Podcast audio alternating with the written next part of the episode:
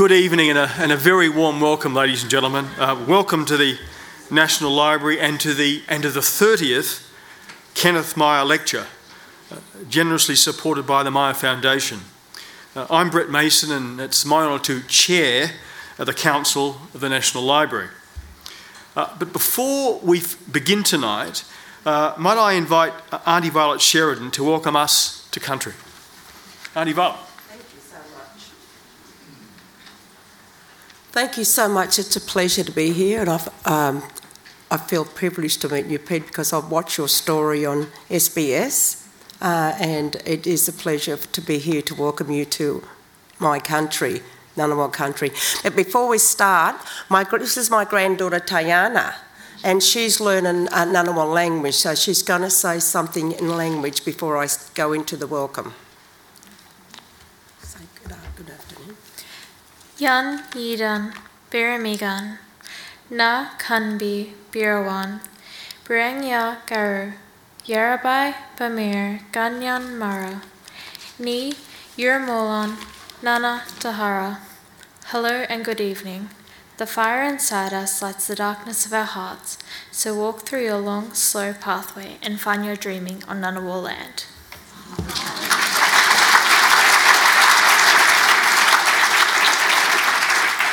Thank you, Tayana. Yes, I have 18 grannies, two great grandchildren, and um, if you're familiar with the kinship care of the Aboriginal kinship care, I always take, um, at the moment, taking um, care of my two little cousins um, Kevin and Grace. Kevin's six and Grace is eight, but they've come to me, they've been with me for five years. Their grandmother and my father are brother and sister, so out of the love for my auntie, uh, I, I take care so I can keep family connection, keep us together. So, doing my head in, but someone's got to do it.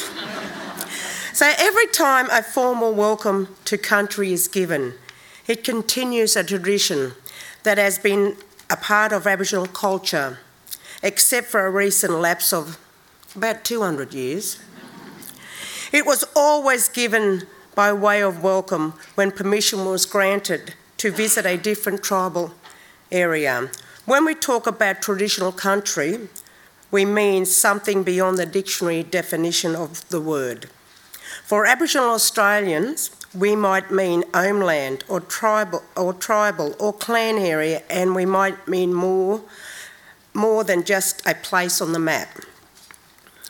For us, country is a word that we that all values.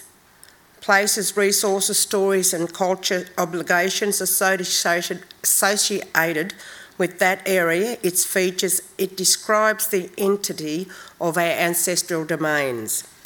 It is on this land that my ancestors cared, lived, learnt, and raised their families. I acknowledge and pay my respects to my elders, past, present, and emerging, and also like to acknowledge Peter. It's a pleasure to be here. I've been watching your stories, and I tell you, I was getting frustrated when they keep locking you up. I'd also like to acknowledge the chair, Brett, Brett Mason. Sometimes I forget. I tell you, I'm bad with names, but I remember faces. And Director General Mari Louise. And also, um, I would like to thank the Myer Foundation for putting this on tonight. I didn't know this was happening over there, and I live in Gungahlin. I would have been here plenty of times. And I've tried to tell Tayana, my um, granddaughter, a little bit about Pete's story. But um, I'm, I'm really happy that I've came and you invited me along to do the welcome. Now I can hear it from the man himself. Thank you so much for having me here. And don't remember, for those that live here, please take care of the land for our next generations because I have a, really at the moment really scared that the, our animals are going to be wiped out and my great great grandchildren will only see them in the zoo. So thank you having so much. It's a pleasure to be here.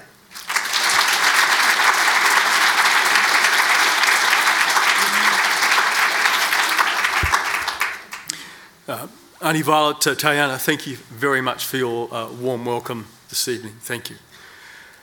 I'm delighted to be here tonight, ladies and gentlemen, to, to welcome you to this, this momentous, this 30th anniversary of one of the library's flagship lectures, the Kenneth Myer Lecture. The Kenneth Myer Lecture began, uh, it began in 1990 as a major annual event for the Friends of the National Library of Australia. The lecture was named for Kenneth Baillieu uh, Myer, AC, Chairman of the National Library Council from 1974 to 1982, and a long-time friend of the library. Kenneth Myer was a, was, was a visionary, uh, a visionary Australian philanthropist and businessman. He contributed to an extensive range of institutions and causes through significant personal donations uh, and very enthusiastic participation on boards, and his involvement in the Sydney Myer Fund and the Myer Foundation.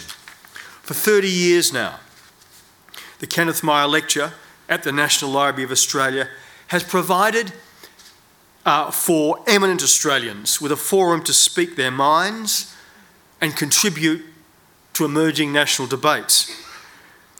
The lecture has been presented by a range of what we now call thought leaders uh, like Gough Whitlam and Fred Chaney, to Professor Mick Dodson, and most recently, journalist and critic Dr. Anne Summers.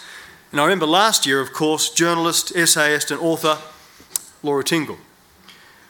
This lecture series would not be possible, ladies and gentlemen, without the support of Kenneth Myer himself, the Myer family, and since 2015, the Myer Foundation. And on behalf of the, of the library, may I offer my heartfelt thanks to the directors of the Myer Foundation for the Foundation's continuing support of the Kenneth Myer Lecture. I especially th- thank Mr. Leonard Vary, CEO of the Myer Foundation, who joins us this evening. Leonard, welcome and thank you so much. Thank you.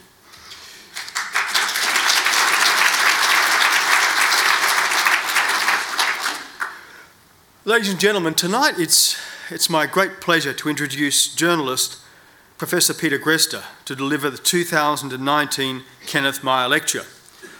And, and, and I am delighted. Um, as, a, as a former politician, um, ladies and gentlemen, I know firsthand that relations between uh, journalists uh, uh, and politicians can be rather fraught.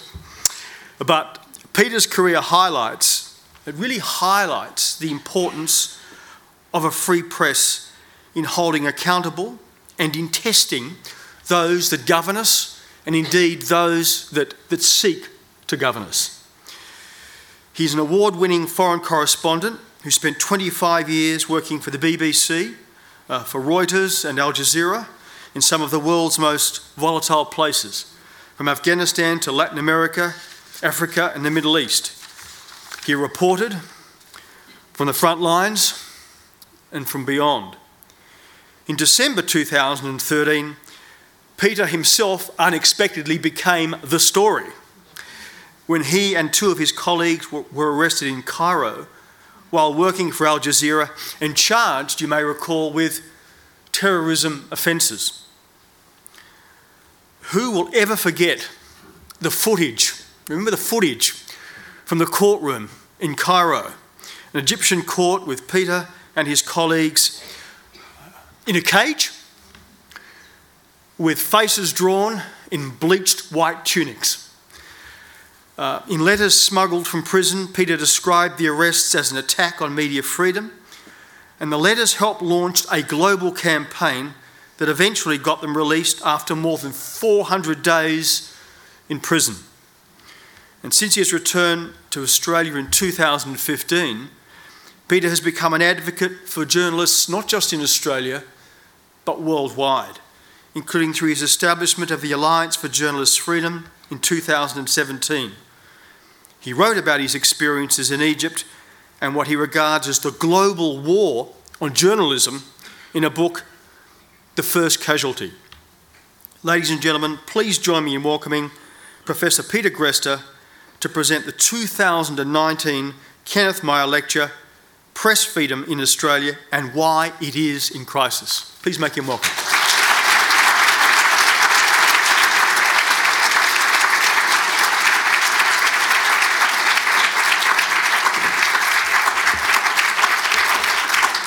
Thank you very much. Ladies and gentlemen, it is a wonderful honour to be here to be speaking to you, delivering really quite an important anniversary lecture. Um, dates are often fairly meaningless, but there is still something that feels important about the 30th anniversary.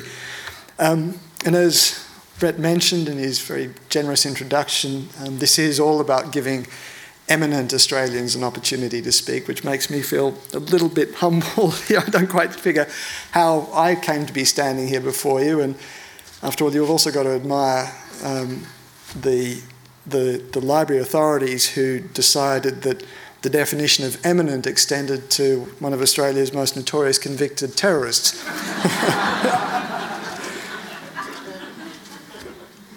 I, we, I'm here at a very important moment in Australian politics.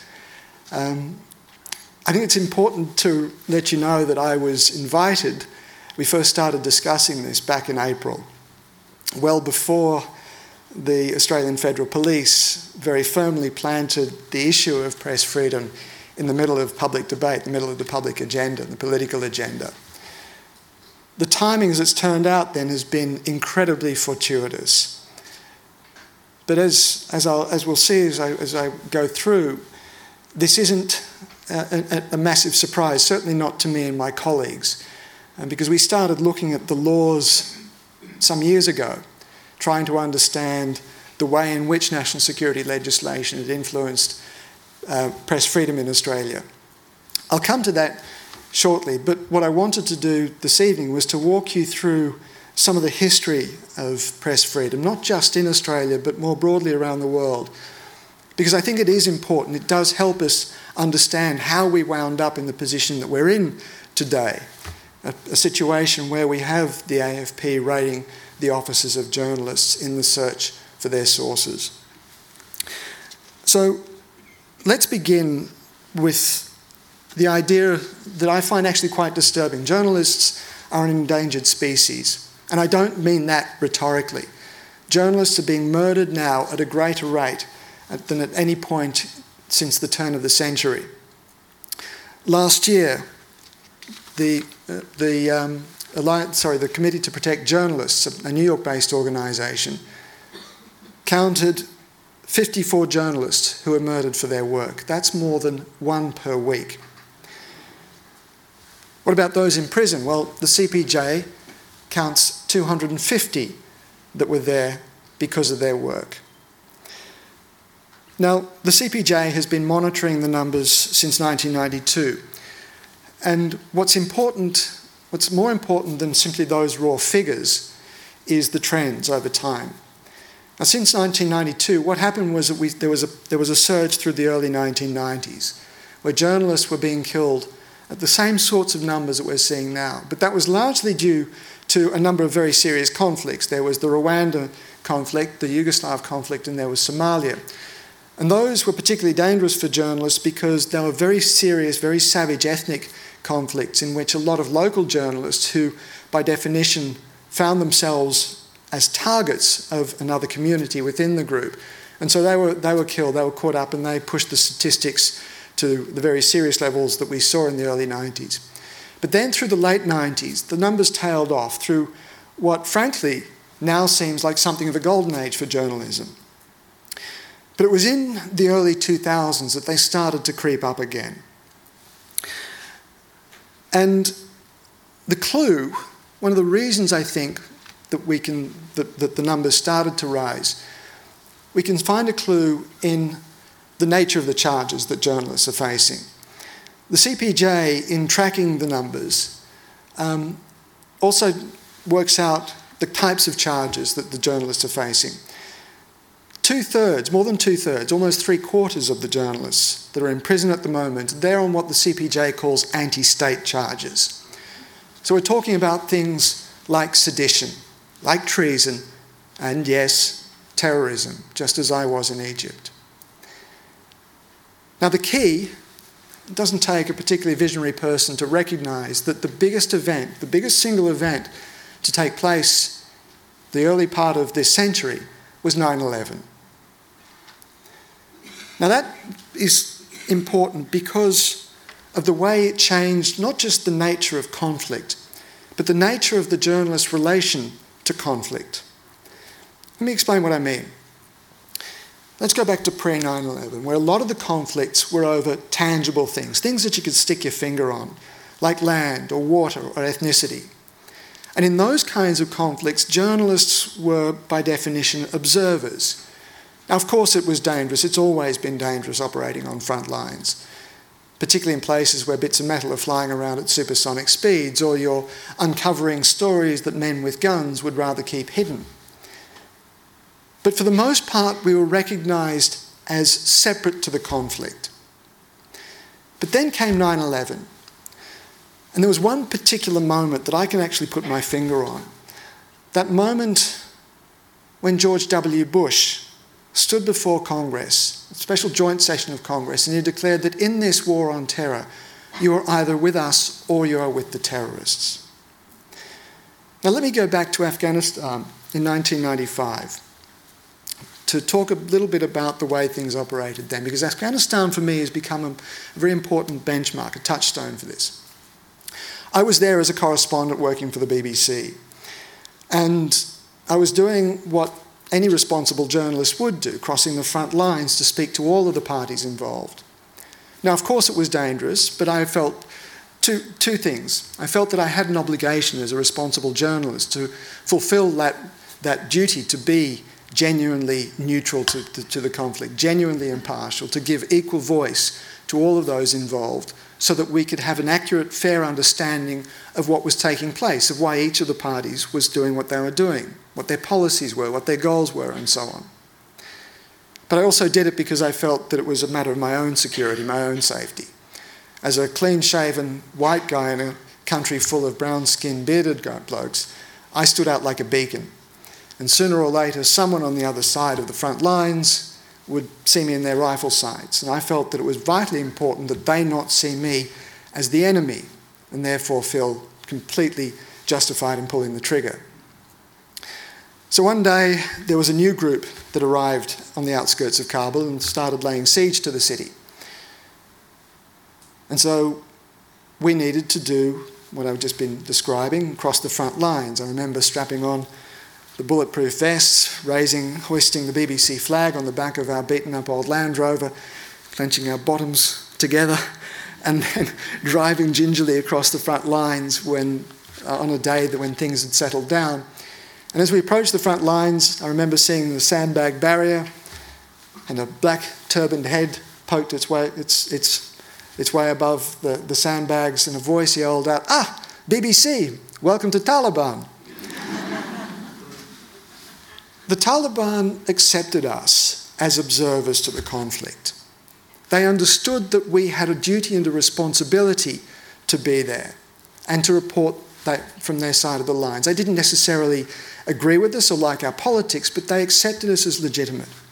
Similarly, the governments encouraged us to cross those front lines because they too understand the role that we played in trying to make sense of the conflict in interrogating the Taliban, in trying to understand what drove them, what motivated them, and what their goals were. But then let's fast forward to 2001, when George W. Bush made that statement You are either with us or you're with the terrorists. What he did was that he made it a binary choice. You were either on one side of the line with the United States, or if you dared cross to the other side, then you became guilty of advocating terrorist ideology. This is not an abstract idea. What he did was turn a conflict over tangible things into a conflict over ideas. And in that conflict for ideas, the space where ideas are transmitted becomes, by definition, a part of the battle space itself. That is one of the most important messages that I want you to take home this evening. The media has become a part of the battlefield in ways that we never were before 9 11.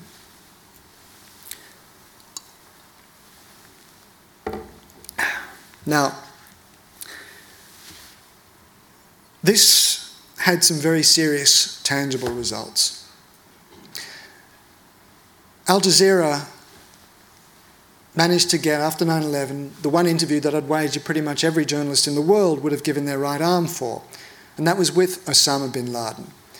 Now, whatever you think of the rights and wrongs of 9 11 attacks, you cannot deny the editorial justification for speaking and interrogating Osama bin Laden.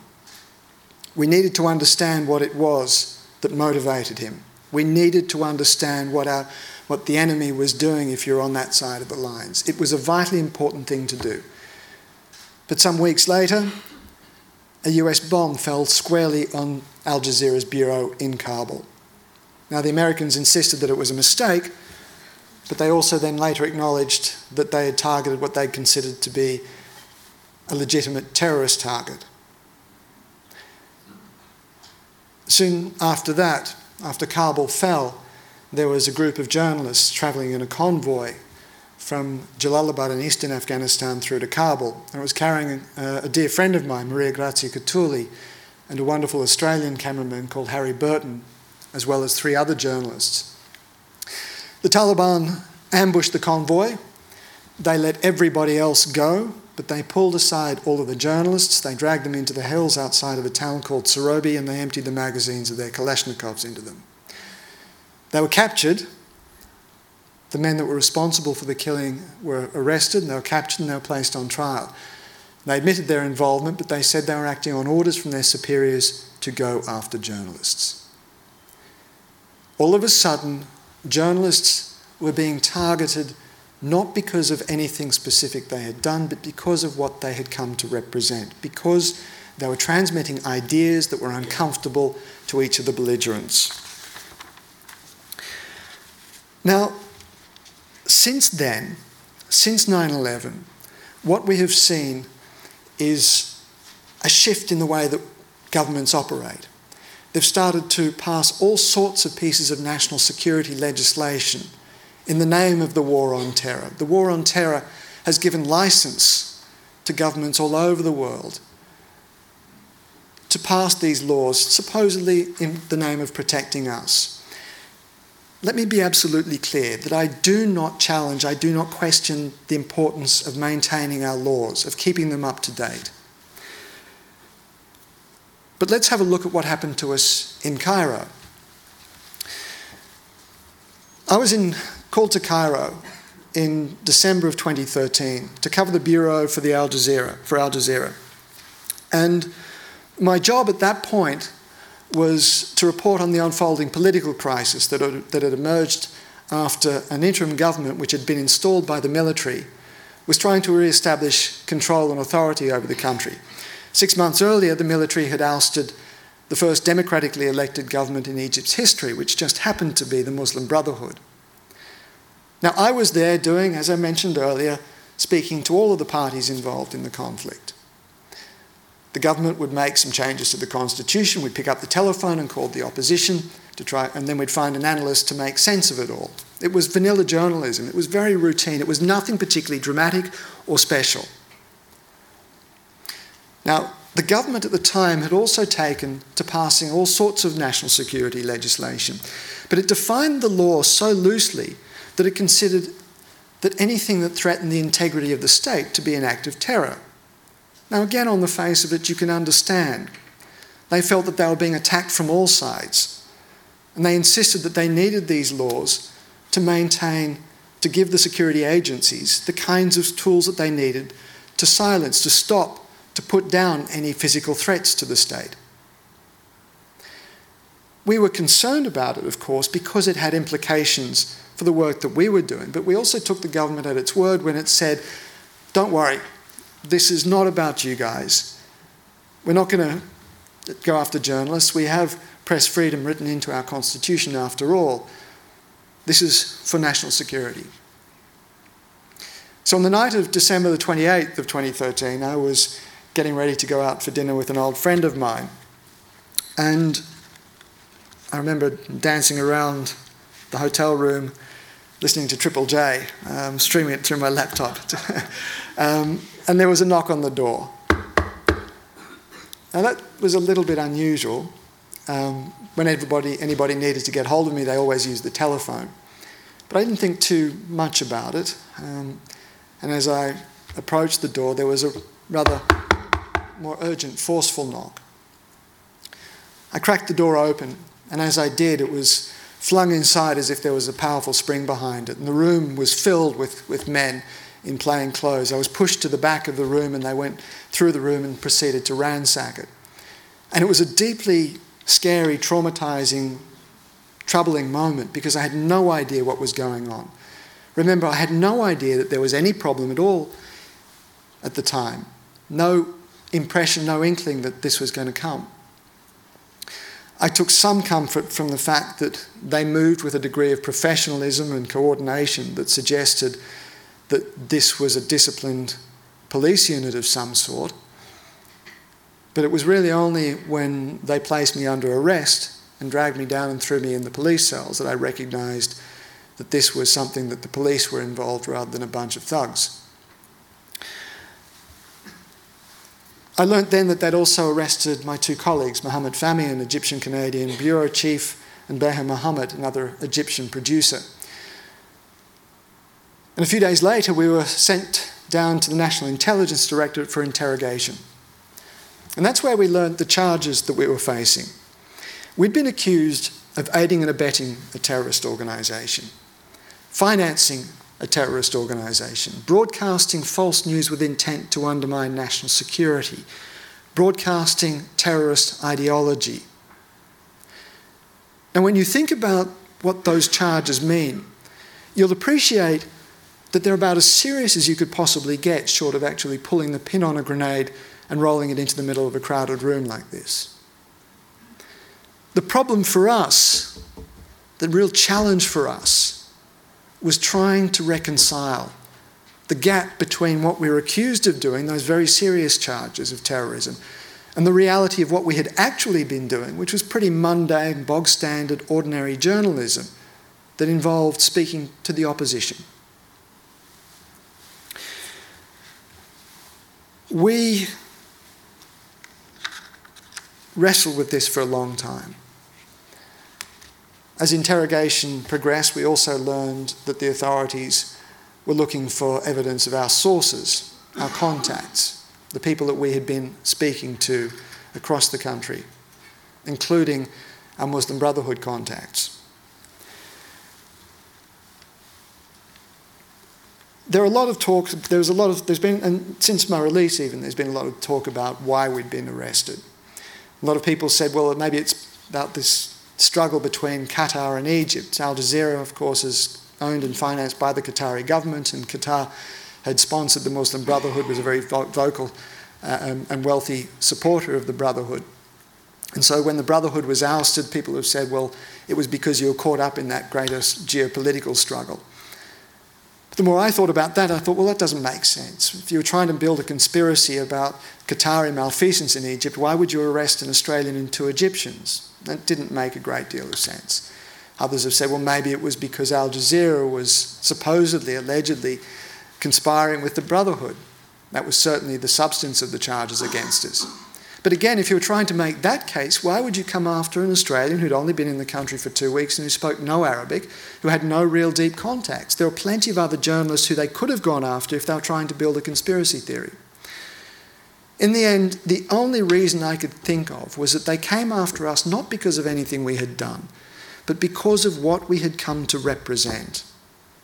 They were trying to silence the press because we were broadcasting uncomfortable journalism that challenged the orthodoxy, that challenged the political narrative that they were trying to sell to establish their power and control over Egypt.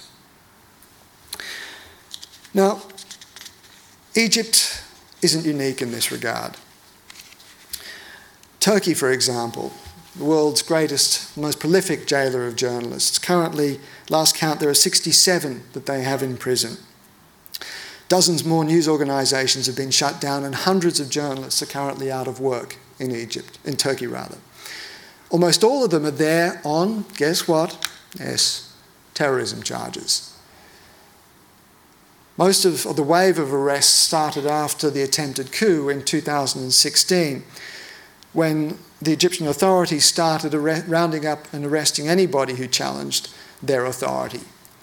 They accused them of being involved with the coup, being supporters of the coup, and therefore, by definition, being involved with advocating terrorist ideology or conspiring with terrorism. In Myanmar, you might have heard of two Reuters journalists who were recently imprisoned, also, this time on sedition charges. They were charged for uh, an investigation that they did into the murder of 10 Rohingya men. Now, what happened there was that they had done incredibly thorough work. They found that a military unit had been responsible for the murders. They were able to identify the men that were involved with the murders. And they were then called to a meeting by the police who said that the, who, who told them that they had some information to help in their investigation.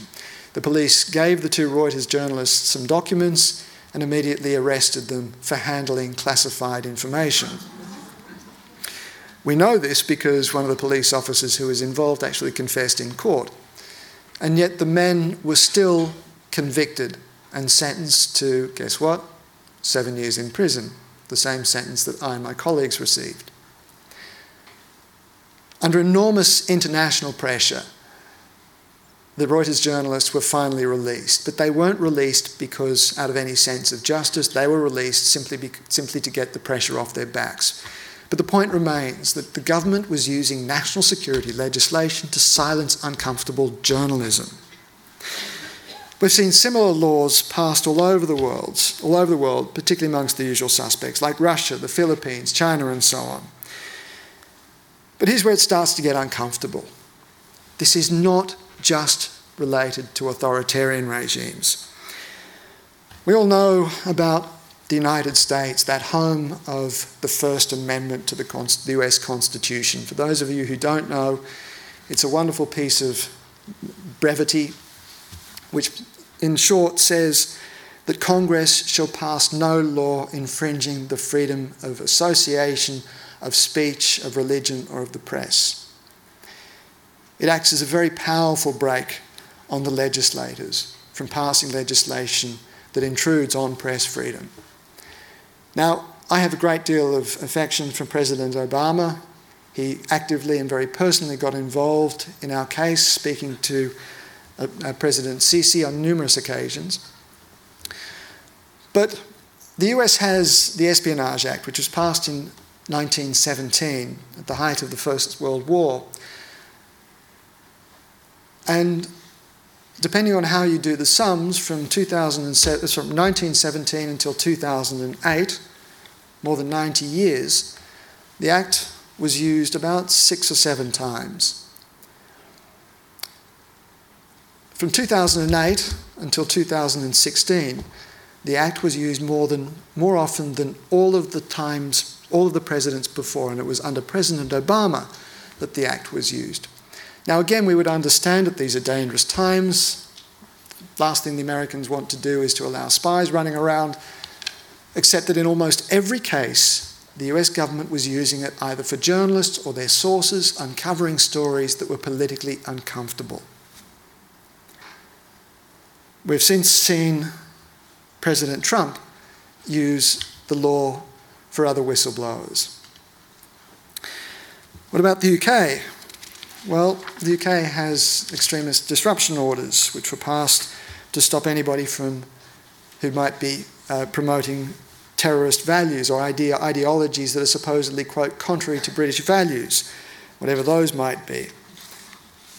Now, under the law, Parliament or the, the minister can ban, um, ban people from, or people that, that are, ban people from associating with certain others, from taking on positions of public authority, and so on.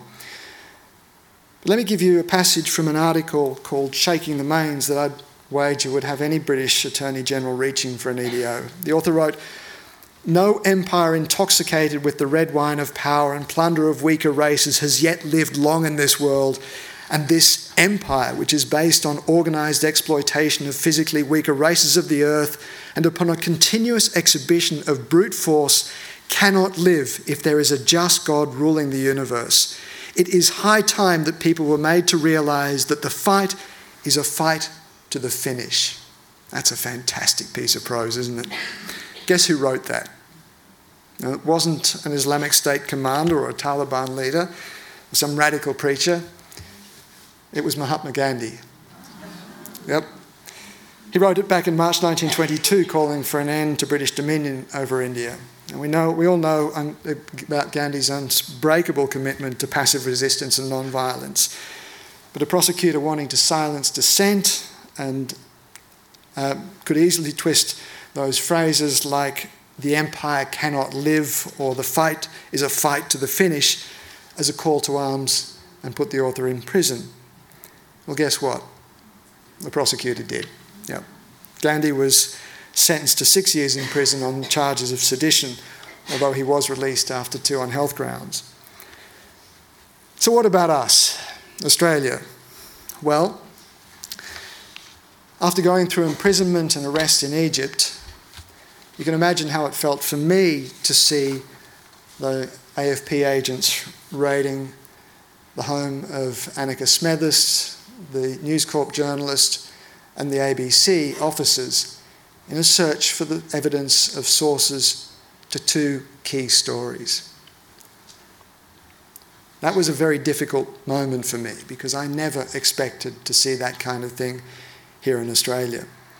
Let me remind you what those stories were about. Annika was reporting on plans or on the conversation within the government to extend the powers of the Australian Signals Directorate, our international electronics eavesdropping agency, so that they could spy on Australians, on ordinary conversations, private conversations inside our own country. That's not the case at the moment. They're not allowed to do that. The government was considering changing their policy to allow them to do just that. Now, Annika, in the course of her reporting, didn't reveal anything that damaged national security. But what she exposed was a conversation that I think we all ought to have known about, that ought to have been a part of the public debate. I'm not making a judgment about whether it was right or wrong for the ASD to expand its powers. That's a conversation that we all should be having. But it's something that we all need to be discussing and be aware of and understand. What about the ABC? Well, they'd been reporting on allegations that the Australian Special Forces had been involved in war crimes in Afghanistan. Now, again, the journalists had been very careful not to expose anything that might undermine national security or threaten the operational integrity of the Special Forces. But they did expose something that is genuinely in the public interest, because remember, the Special Forces are fighting a war in our names. What they do is on our behalf. And again, whether, whether or not we think it's the right thing for them to do, we need to be aware of what is happening. This is genuinely in the public interest. Now, by drawing these parallels, I'm not suggesting, I am absolutely not suggesting that Australia is about to become Egypt anytime soon. Clearly, our institutions are strong, our democracy is deep. But here's the thing the political imperatives that drove the Egyptians to draft loosely worded legislation that was then used to silence uncomfortable journalism are the same political imperatives that drove the Australian government to pass loosely worded legislation that has then been used to silence uncomfortable journalism. This is important. Since 9 11, Professor George Williams from Sydney University has been tracking the number of laws that we've been passing, one of the most eminent constitutional lawyers in the country. And George Williams has counted more than 70, more than 70, more than any other country, in, more than any other Western democracy in the world that have been passed by Australian parliaments, most of which intrude in some way, small or large, on our own civil liberties. I'm particularly concerned about those that limit press freedom. Let me give you a few examples. There's Section 35P of the ASIO Act, which allows the Minister the power to declare any security operation what's called an SIO, a Special Intelligence Operation. Now, an SIO is designed to allow ASIO officers the capacity to operate undercover, to do things illegal in the course of their jobs. For example, someone running a narcotics, uh, trying to break open a drugs smuggling ring, for example, is able to carry narcotics, to smuggle drugs, so that they can break open the, the, the operations of the ring. So I understand why that's there. But the SIO designation is secret, and it remains secret in perpetuity. So a journalist who is investigating local reports about an ASIO operation that's gone wrong runs the risk of finding themselves in breach of the law because they are publishing information about an SIO and unwittingly finding themselves in prison. Now, under this Act, there is no public interest defence. There is no sunset clause. There is no judicial review of this. So it gives the minister the capacity to use the law to throw, as a, as a, to throw a blanket over almost any operation that he might want to keep secret. I'm not suggesting that it has been done. I'm not suggesting that it will be done. But that, the extent of that power is deeply troubling. And I'm not suggesting that we don't have the, the capacity for presenting, for, for uh, throwing an SAO over, over a security operation. Clearly, it's necessary. But it's got to be limited in a way that allows the press to do its job in holding government to account. We have the data retention legislation. Now, the data retention legislation was sold to us as essential to give the security services the capacity to intercept terrorist communications and stop mass casualty attacks. For those of you who don't know, the metadata um, is not the content of our communications, but it is the information about the communication. So it's the telephone numbers that you call, where you were when you called when you made the call, the time of day that you called, and so on, the duration of the call. It's not the content of your email, the emails that you send, but it is the addresses that you send them to, where they were at the time, where you were at the time. It's the location um, information on your, on your cell phone device. It's the websites that you visit, the amount of time that you spent on the websites. Sounds innocuous enough, but it, is, it provides so, the, the information is so rich that a former FBI officer once said that you don't need to know the content of the communications to understand and deduce what someone is thinking and what they are planning and what they are up to. That's why the legislation was passed in the first place. Well, under the data retention legislation, a whole host of government agencies, not just the security services, but more than 20 in the legislation, have unwarranted access to the metadata of every Australian. Last year, the Telecommunications Alliance, an industry group, said that they'd received 300,000 requests for metadata. 300,000, that's a thousand a day. And they've received requests from more than 80 government agencies, most of which had used those 20, those 20 odd as proxies for their requests. Now, quite apart from what that means for our civil liberties, what does it mean for journalists? Well, that's where things are a little bit better. There are journalist information warrants that the authorities have to get if they're going to investigate a journalist metadata. But those warrant applications uh, take place in secret. There is a, a, public interest advocate who is supposed to speak in the public interest, but we don't quite know what the definition of public interest might be. And you could easily argue that the public interest is in maintaining public confidence in the institutions that the journalists are perhaps investigating. The fact is, we just don't know what goes on around the JIWs. But we do know that several JIWs have been issued. And we also know that the law has been broken as the authorities search through journalist metadata. What it means, though, is that it is almost impossible for journalists to protect their sources. Every time a civil servant picks up a telephone and calls a journalist, that information is logged. The same with emails. Every time that two tel- cell phones come together, that information is logged and can be tracked as metadata. Very, very difficult for us to do our jobs and protect our sources, which is one of the most fundamental parts of the way that journalists operate. It's gotten so bad that um, news organisations are telling their staff to use encrypted communications. But guess what? We already have the Telecoms uh, um, Amendment Act, which compels any telecoms worker to help the government agencies hack into encrypted telecommunications. There's the Espionage and Foreign Interference Act, which makes it an offence to, uh, for a Commonwealth officer to release any information that might be damaging to Australia's interests, um, and that includes anything that might undermine confidence in, in, our relations, Australia's relations with our foreign, with our foreign partners, um, and that includes things like trade and investment.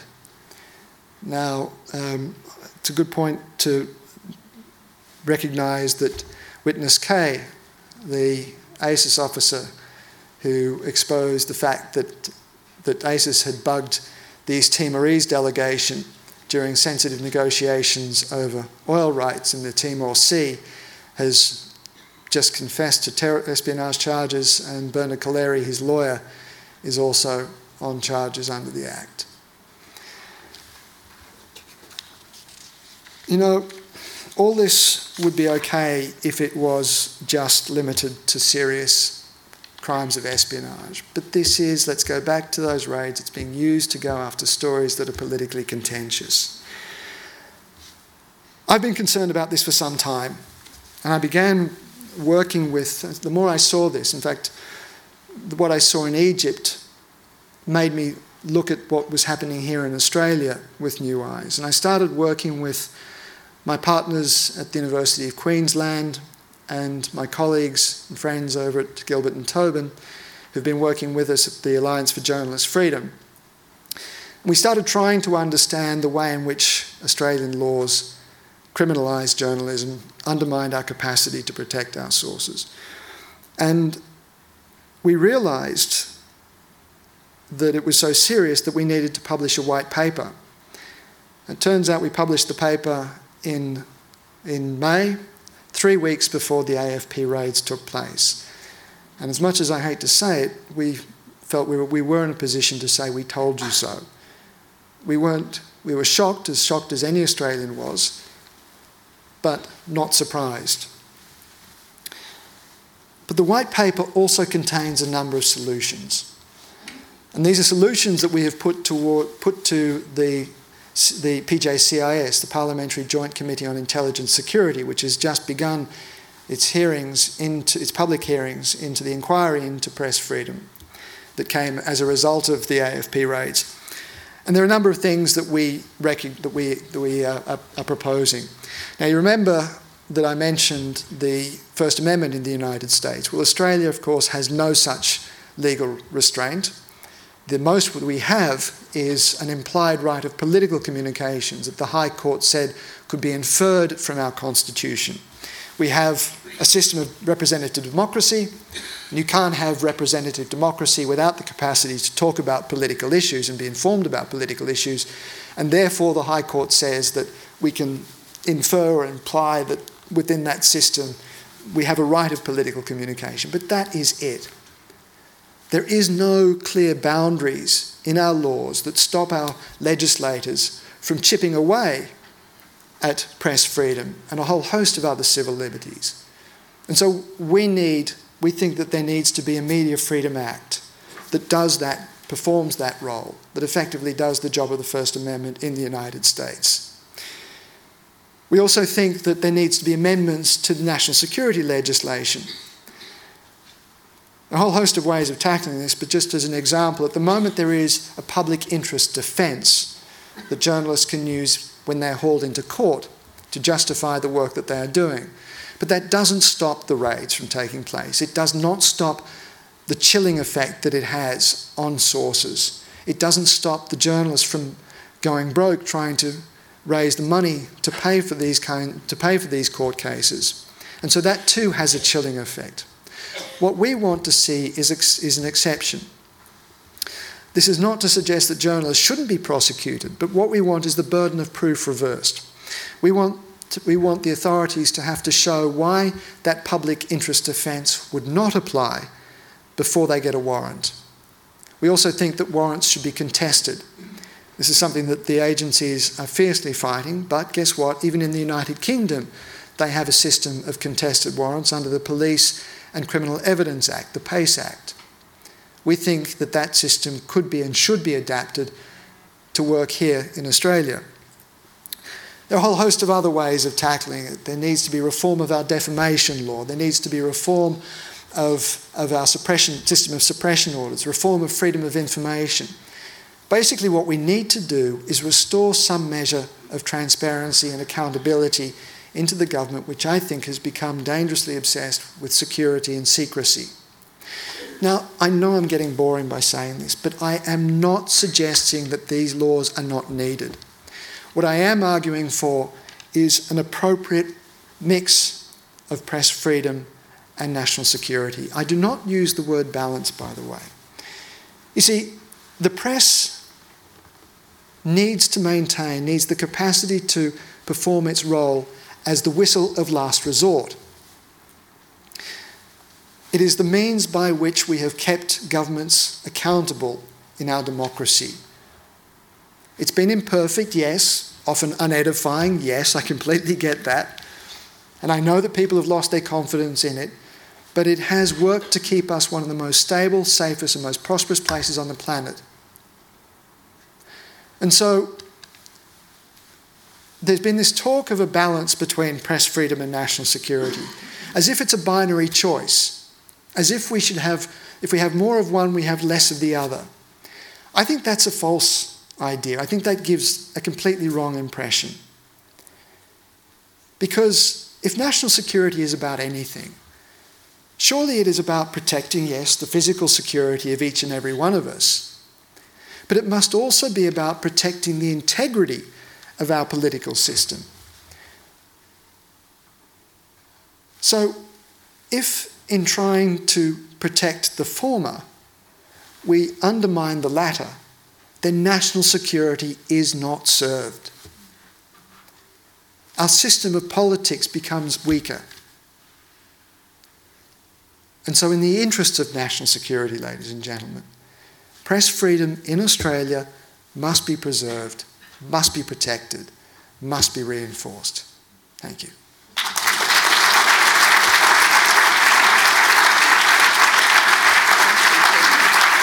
Um, don't go too far. We'll take some questions.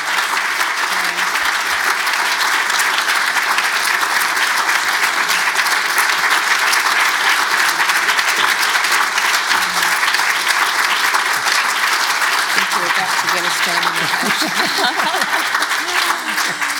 Um, actually, that's the, the longest applause I've heard in this room, I think. so, um, and I think really you're just um, recognising uh, a very insightful and thought provoking lecture, and one that in particular draws together uh, Peter's experience uh, internationally and, and really asks uh, what is and what could happen here in Australia. Um, so I think you'll all agree, uh, as, as Peter has said, it could not be more timely given recent discussions and events. And, and no, we did not time this to um, to coincide with the parliamentary um, uh, parliamentary considerations. I, I, did want to say that. Um, the National Library is really very proud to be custodian of Peter's personal um, papers, including Peter's letters and diaries written in prison, correspondence from his supporters, as well as notebooks, court, and travel documents kept by his family. Um, uh, recently, across my desk came a, request to actually from another institution to borrow an item for an exhibition, and I did have a moment of thinking, but it's written on toilet paper. Collections of journalists' papers are really a great strength of the National Library's manuscripts collections, and Peter's papers uh, sit alongside those of many illustrious colleagues and predecessors. So, those from the past, like Wilfred Burchett, um, Jill Jolliffe, Paul Lyneham, and Anne Deveson.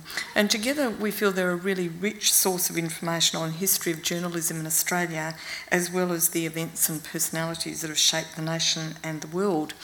We have time for just uh, a few questions tonight, um, and those who are regulars know the deal. You really need to wait to put up your hand, wait for a microphone to come to you, not just because we're recording, so that but so that the hearing loop can be used. And I would ask um, questions rather than statements. Thank you.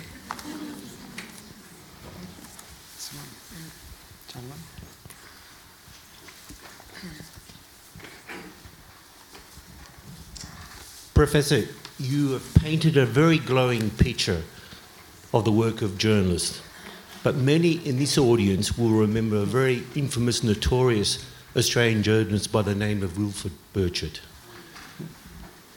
I should like to hear your views, your comments on how the Australian government treated him during that time, totally debarring him from returning to Australia.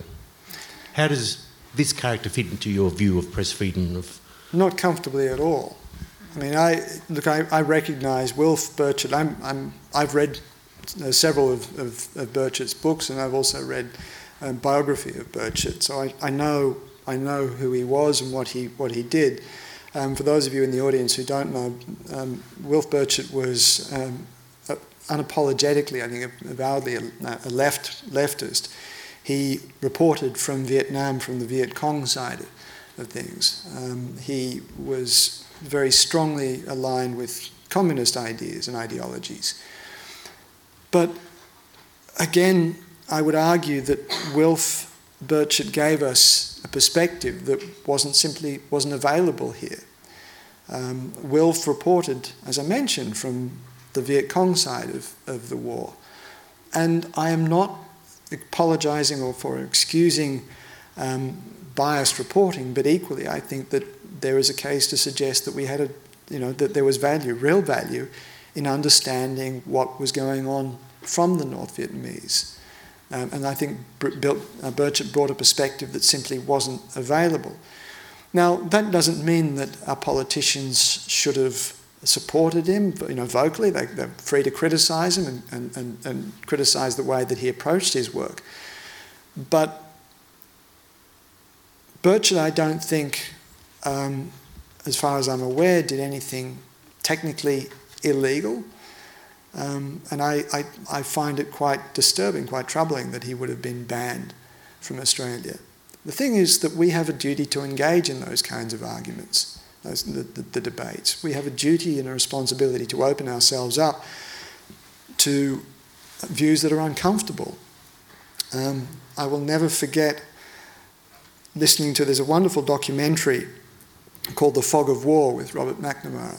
The, and there are a few heads nodding here. Anyone who's seen it uh, will know it's an incredibly powerful, insightful documentary. But there's one thing that I'll never forget from that. And that was uh, a conversation that uh, McNamara relates where he's speaking to one of his former uh, Viet Cong um, uh, rivals. And they said, Look, you, you, they told McNamara that um, you thought you were fighting a war of communism. We thought we were fighting a war of colonialism. And I think that if we had a better reporting from northern from, from the north, we might have understood better what the ideologies were.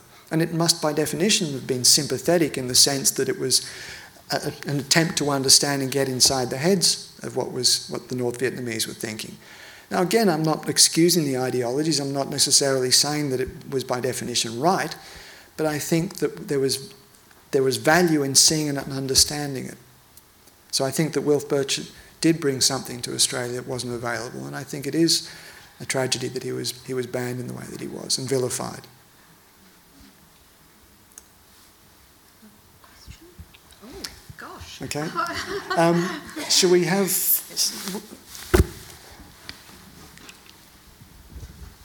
Peter, during World War II and for some time afterwards, there were things called D notices when sensitive information related to national security was protected from publication. Would that work now? Did it work then? Uh, would, that, would those sorts of D notices be observed now by journalists? Um, okay, there are a whole host of questions in there. I'm not an expert on D notices. Um, if you speak to the old timers, they seem to suggest that they did work. I mean, hands up, those of you who remember from that period seeing anything that, that you know, violated a D notice. Um, there are some people, some journalists, who felt that in fact they, too much respect was paid to D notices, that they were, they were used um, to suppress things that actually probably should have been reported. But the consensus, or not the consensus, but um, a lot of people seemed to feel that they did work because there was a, a, degree of cooperation and collaboration between the authorities and an understanding of, of what the D notices were all about and why they were, why they were issued. Um, there was also a point, one of, the, one of the ideas intrinsic in the D notices was, was a sense that the news organisations would be would have enough un- information about why those notices were issued in the first place, and so it was there was a there was a, a degree of collusion, if you like. I would like to think, could they be issued today? Would they be respected today? I, I don't really know the answer to that. I, I think that one of the reasons that we might be harder is because the definitions around what journalism is and who is a journalist to become far looser. Um, and it's become much harder to, to contain that information. Um, I don't really know whether that whether that work. The fact that they no longer exist, though, suggests that the authorities certainly don't wouldn't have confidence in them. Um, there must be. Is there any ladies? Uh, there's a lady. There, sorry, I'm sure. There, no, there, there are plenty there. Um, well, oh, wait, oh, we need to come over that side. Okay, we'll come over that side next. Sorry. We'll head, we'll head, head to you next. Just uh, the lady in the back first, and then we'll come in. Thank you. I, Peter, I, I, given that you are so engaged in this issue around press freedom, can I ask you in your dialogue with um, uh, Australians what you think is the level of care that Australians have about press freedom and why? Well, it's interesting. Waleed Aly, um, after the raids, um, asked precisely that question. He asked a rhetorical question. He said, you know, hands up how many Australians don't care. And he, he, he wagered that most Australians would stick their hands up. Most Australians would say, oh, look, it's about journalists, it's not about us. You know, they've got it coming to them. They're a bunch of purveyors of sleaze and, and you know, it's all fake news and stuff. So and I think he's probably right, but I also think that the answer you get depends on the question you ask. And if you ask hands up how many Australians would feel comfortable with relying on the Facebook posts and Twitter feeds for our information of what takes place in government, um, then I, th- I think most Australians would probably agree that that's not a great way of functioning. Um, we need, people still, and we're seeing it in the subscriptions now of a lot of the main news organisations, there isn't a great deal of trust, but people are flowing back to those news organisations because I think they recognise the need for a, a, a, professional class of journalists to operate and hold and interrogate government hold them to account. The other thing that I think people forget is that this isn't about us. It is not about journalists. This is about maintaining the system of transparency and accountability that keeps all of us informed about what government is up to in our names. And at the risk of sounding really patronising, forgive me for a moment, but they work for us. When we vote, we hire them. When we pay our taxes, we pay their wages. And so, as responsible employers, we have a duty to know what our employees are doing in our names. yeah.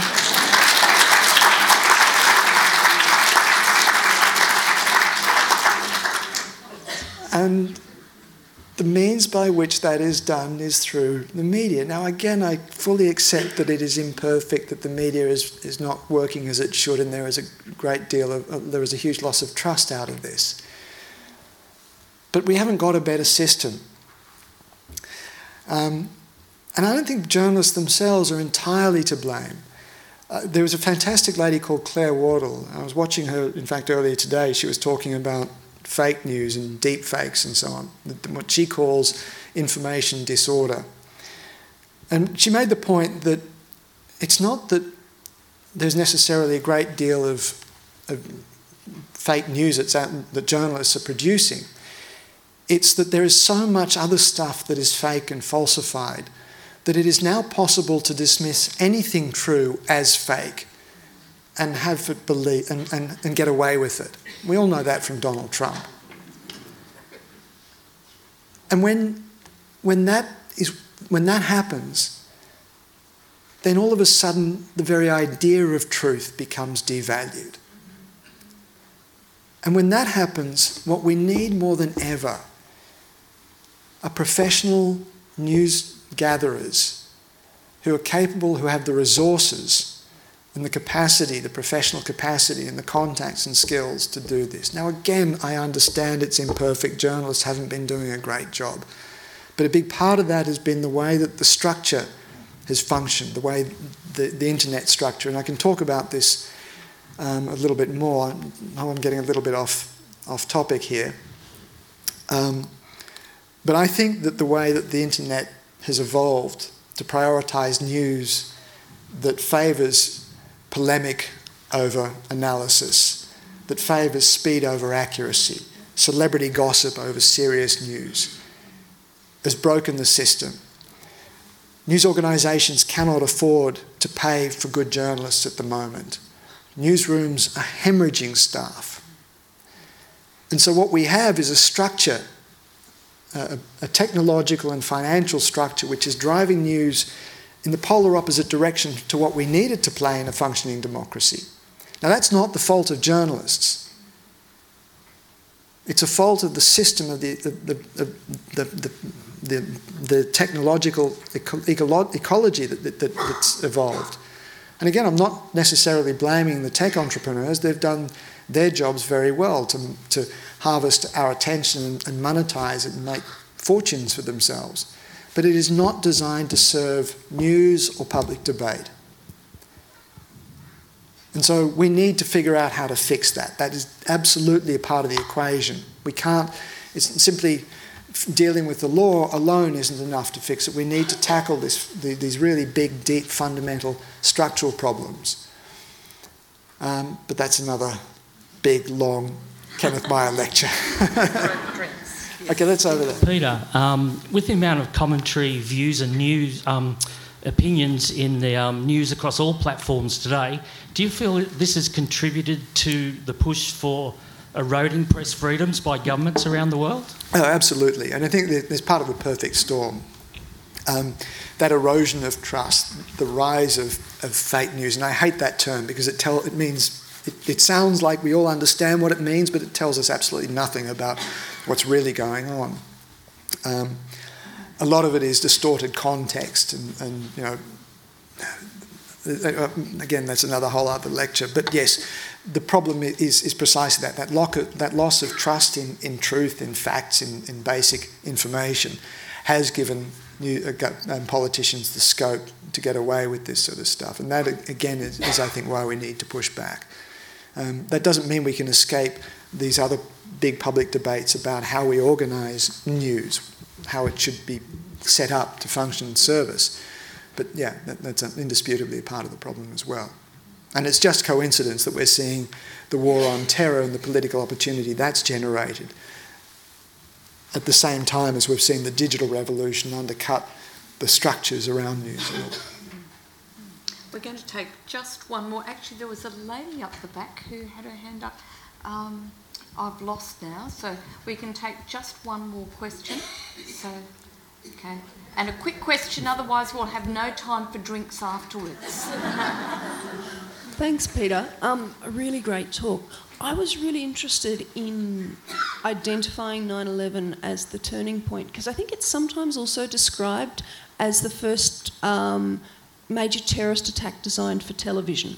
The idea that the Twin Towers, that the whole terrorising impact of the world of that was that notion that it was able to be televised, that it was so visually spectacular, and we were all bombarded by those images afterwards. So, do you think that, that, that you know that as we talk about that relationship between the sort of the digital revolution um, and the process that you're describing it's actually it's I don't know, it's almost a point at which the nature of politics and conflict changed around being about the image more than the substance. yeah, I'd take issue with you that, that, that that was the first. It was certainly the most spectacular and the one that sticks in everybody's minds. And I can't, damn, I wish I could remember the quote, but there's a, um, one Algerian revolutionary, I think from the 1950s, um, said that it's far that far more effective that you murder one one person in the streets than a hundred people in, in the in the you know out in the bush somewhere. Um, the PLO understood that very graphically when they attacked uh, the Munich Olympics. Um, it's been a feature of, I mean, that's what terrorism is by definition. It, it, it is designed for, to exploit um, eyeballs, to grab eyeballs and grab attention, to terrorize. Um, so 9 11, I don't think, was the first. It was certainly the most spectacular. Um, but it was really after 9 11, and I think in a lot of respects, Daniel Pearl's beheading was perhaps the first that exploited social media. Daniel Pearl, for those of you who don't know, was a Wall Street Journal correspondent who was operating in Pakistan. And he was kidnapped by um, Al Qaeda. And he was, uh, sorry, it was the Taliban, no, it was Al Qaeda who kidnapped him. And they beheaded him and they filmed it and posted the images all over social media. And that was really the first opportunity that they recognised the way in which social media could be weaponised and used against us. And it was very close to 9 11, but it was, I think that was really the key moment when, when social media changed and the dynamic of modern technology changed and the relationship of terrorism to social media changed fundamentally. Um, but terrorism itself has always been exploiting those, those those channels, if you like. I'm afraid that's all the time we have for questions this evening, except that you can still have more conversation uh, over drinks up in the foyer this evening. Um, and of course, you can also visit our bookshop where Peter's uh, book and his family's book are available for a discount tonight, so that's great. Um, but I know that gentlemen up the back who wanted to ask questions, um, I'm sure that uh, Peter will be happy to have a chat when we're up with the drink in his hand. so, um, colleagues, I'd like you, or friends and, and, uh, and visitors, I'd like you again to thank Peter Greste and also to thank the Myer Foundation because it's actually their support that allows us to have a great mind like this in our midst um, and to be uh, speaking to us this evening. Uh, so, uh, once again, let's thank Peter.